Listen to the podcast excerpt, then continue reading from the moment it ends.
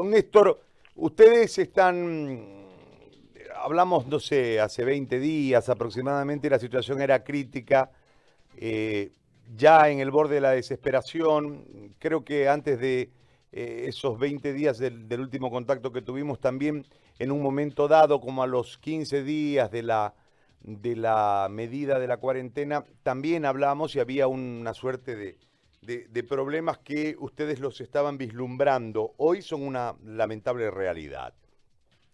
Hoy tienen ustedes una reunión, eh, eh, las medidas del gobierno no son suficientes y hay una preocupación por eh, el altísimo impacto que está teniendo en la pequeña y mediana empresa este, esta medida por la salud que ha parado la, la máquina de, producción y por ende ha cortado la cadena de pagos, etcétera, etcétera.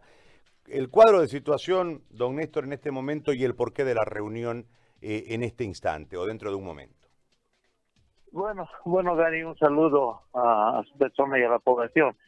En primer lugar, nosotros seguimos preocupados porque hasta el día de hoy no sale el tema de la reglamentación que, que tiene que regular la ley 294 en relación a los pagos. Segundo, segundo problema que estamos eh, que estamos pasando como sector productivo es el tema de los créditos que aún están al 11.5% y a las grandes siguen dándoles el 6%, ¿no? Tenemos esos dos grandes problemas en este momento y es por eso que, mire, eh, queremos ser claros con la población. Estamos en estado de emergencia. Posiblemente el día lunes estemos movilizándonos en todos los departamentos apenas salga eh, el decreto reglamentario que tenemos conocimiento, puede salir en el transcurso de mañana, máximo hasta el día jueves, nosotros sacaremos un comunicado para convocar a la gente y tengamos que tratar si es que este reglamento no va a estar acorde a lo que dice la ley 1294 en el tema de los seis meses de plazo.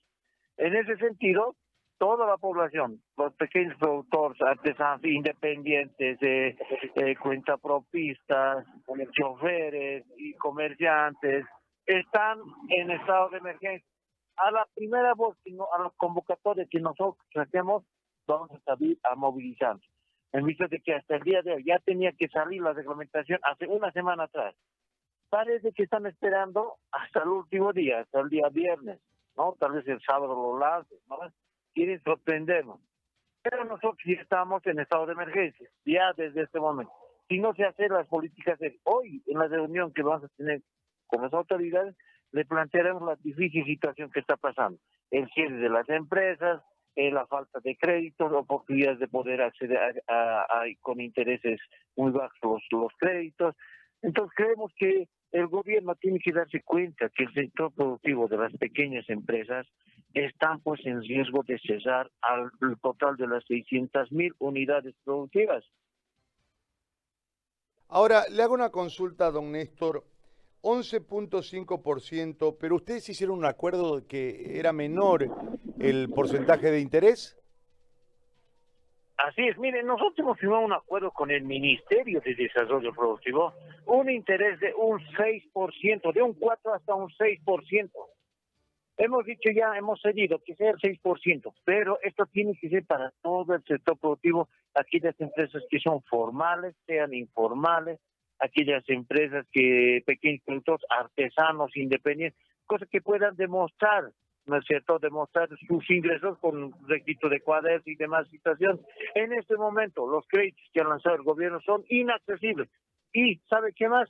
El dinero, ¿no es cierto?, que el, que el Banco Central o, que el gobierno debería de, designar a la a la a, a las entidades financieras que van a trabajar con este, no lo han hecho, pero no han desembolsado, sí han desembolsado para apoyar a las grandes empresas ese dinero pero para nosotros como pequeños productores no hay nada de ese dinero.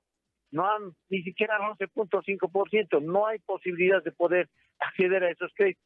Por eso nosotros estamos en estado de, vamos a exigir que se respete lo que se ha firmado, simplemente eso, respeto a lo que ellos han firmado. No pueden pasarse de largo lo que ellos mismos han, han firmado, ¿no es cierto? Por eso le digo, nosotros no descartamos incluso entrar en huelga de hambre a partir del día lunes, empezando aquí desde el Departamento de La Paz y poder trabajar. Es decir, eh, la inyección de parte del Banco Central ha sido diferenciada, la inyección de dinero es para la gran empresa, no para la pequeña y mediana. Eh, ¿En eso radica el espíritu de la protesta? Así de, así de claro quiero ser.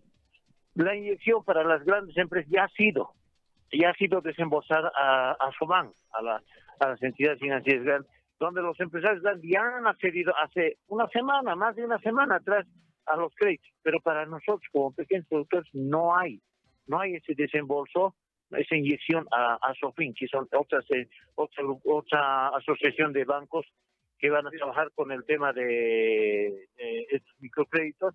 Lamentablemente no han desembolsado. Por eso no podemos acceder. En el BDP, Banco de Desarrollo, tampoco podemos acceder en este momento. La tasa sigue siendo muy elevada.